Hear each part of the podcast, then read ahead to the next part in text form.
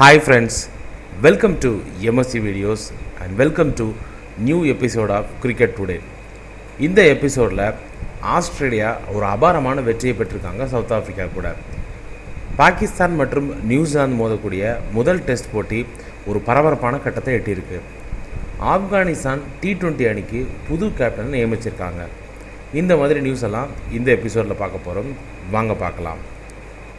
ரொம்ப ஃபேமஸான boxing day test match Australia மற்றும் சவுத் ஆஃப்ரிக்கா மோதினாங்க மெல்பர்ன் கிரிக்கெட் கிரவுண்டில் இருந்து இதில் ஆஸ்திரேலியா இன்னிங்ஸ் மற்றும் நூற்றி எண்பத்தி ரெண்டு ரன் அடிப்படையில் அபாரமான வெற்றியை பெற்றிருக்காங்க.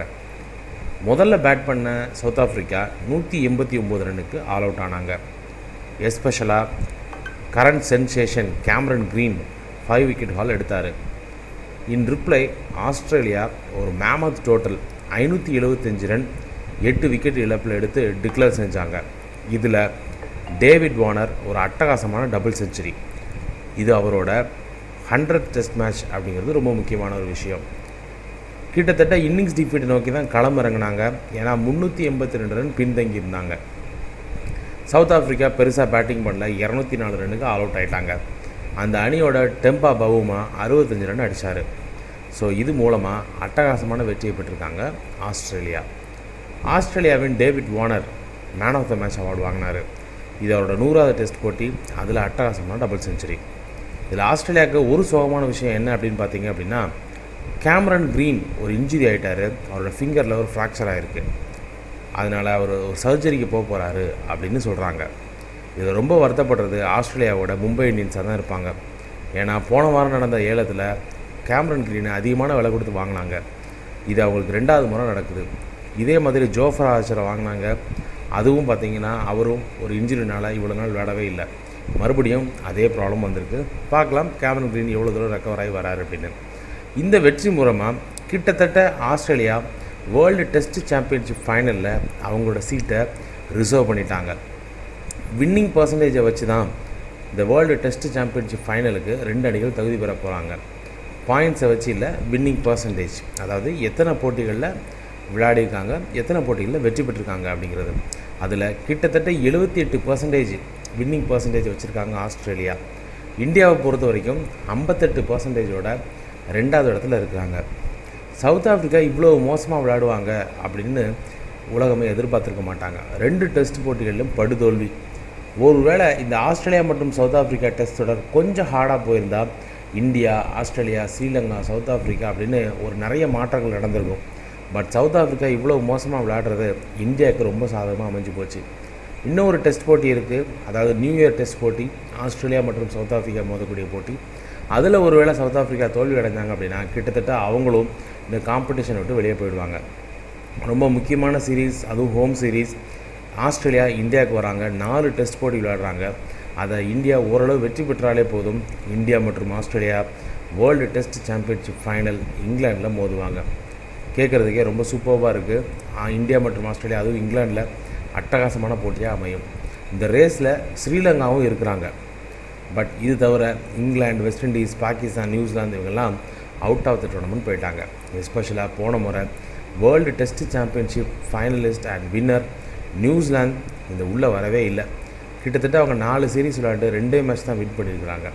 ஸோ அவங்க எல்லா நேஷன்களுடையும் மேக்ஸிமம் ரெண்டு இல்லை மூணு டெஸ்ட் போட்டி விளையாடுறது தான் இதுக்கு ரீசனாக இருக்குது ஸோ அதனால தான் வின்னிங் பர்சன்டேஜை வச்சு டாப் டூ டீம்ஸை உள்ளே எடுக்கிறாங்க ஆஸ்திரேலியாவுக்கு கிட் ரெண்டாயிரத்தி பத்தொம்போதுலேருந்து இருபத்தோரு டெஸ்ட் போட்டியில் பத்தொம்போது டெஸ்ட் போட்டி வெற்றி பெற்றிருக்காங்க.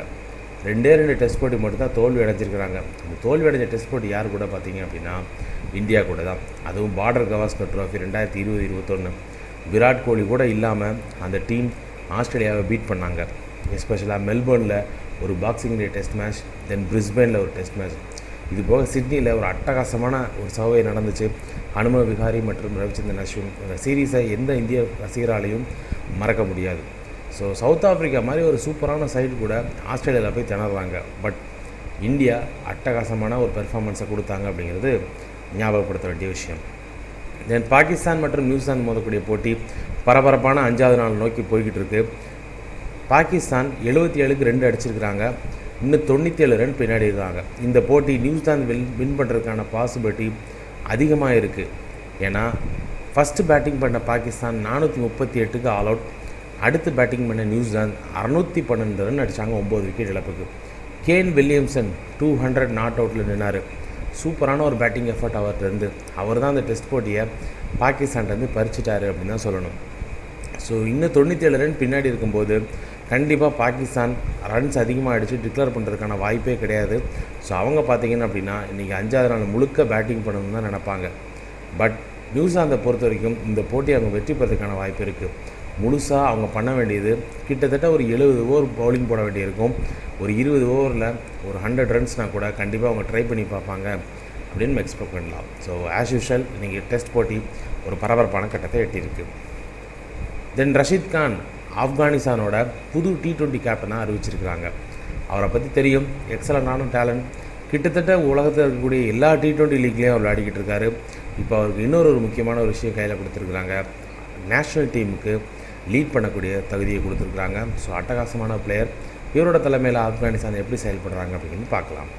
இன்றைய டெஸ்ட் போட்டி நீ போட்டிகளை பொறுத்த வரைக்கும் பாகிஸ்தான் மற்றும் நியூசிலாந்து முதல் டெஸ்ட் போட்டி அஞ்சாவது நாள் நடக்குது. தென் பிக் பேஷ் லீக்கை பொறுத்த வரைக்கும் மெல்பர்ன் ரெடிகேட்ஸ் மற்றும் சிட்னி சிக்ஸர்ஸ் மோத போகிறாங்க இந்திய நேரப்படி மதியம் ஒரு மணிக்கு இந்த போட்டி தொடங்கும். இந்த எபிசோட் பிடிச்சிருந்துச்சு அப்படின்னா லைக் பண்ணுங்கள் இது வரைக்கும் நம்ம யூடியூப் சேனலை சப்ஸ்கிரைப் பண்ணாங்க சப்ஸ்கிரைப் பண்ணுங்கள் உங்களோட கருத்துக்களை கீழே கமெண்ட் செக்ஷனில் கமெண்ட் தெரிவிங்க. தேங்க்ஸ் ஃபார் வாட்சிங் தேங்க்யூ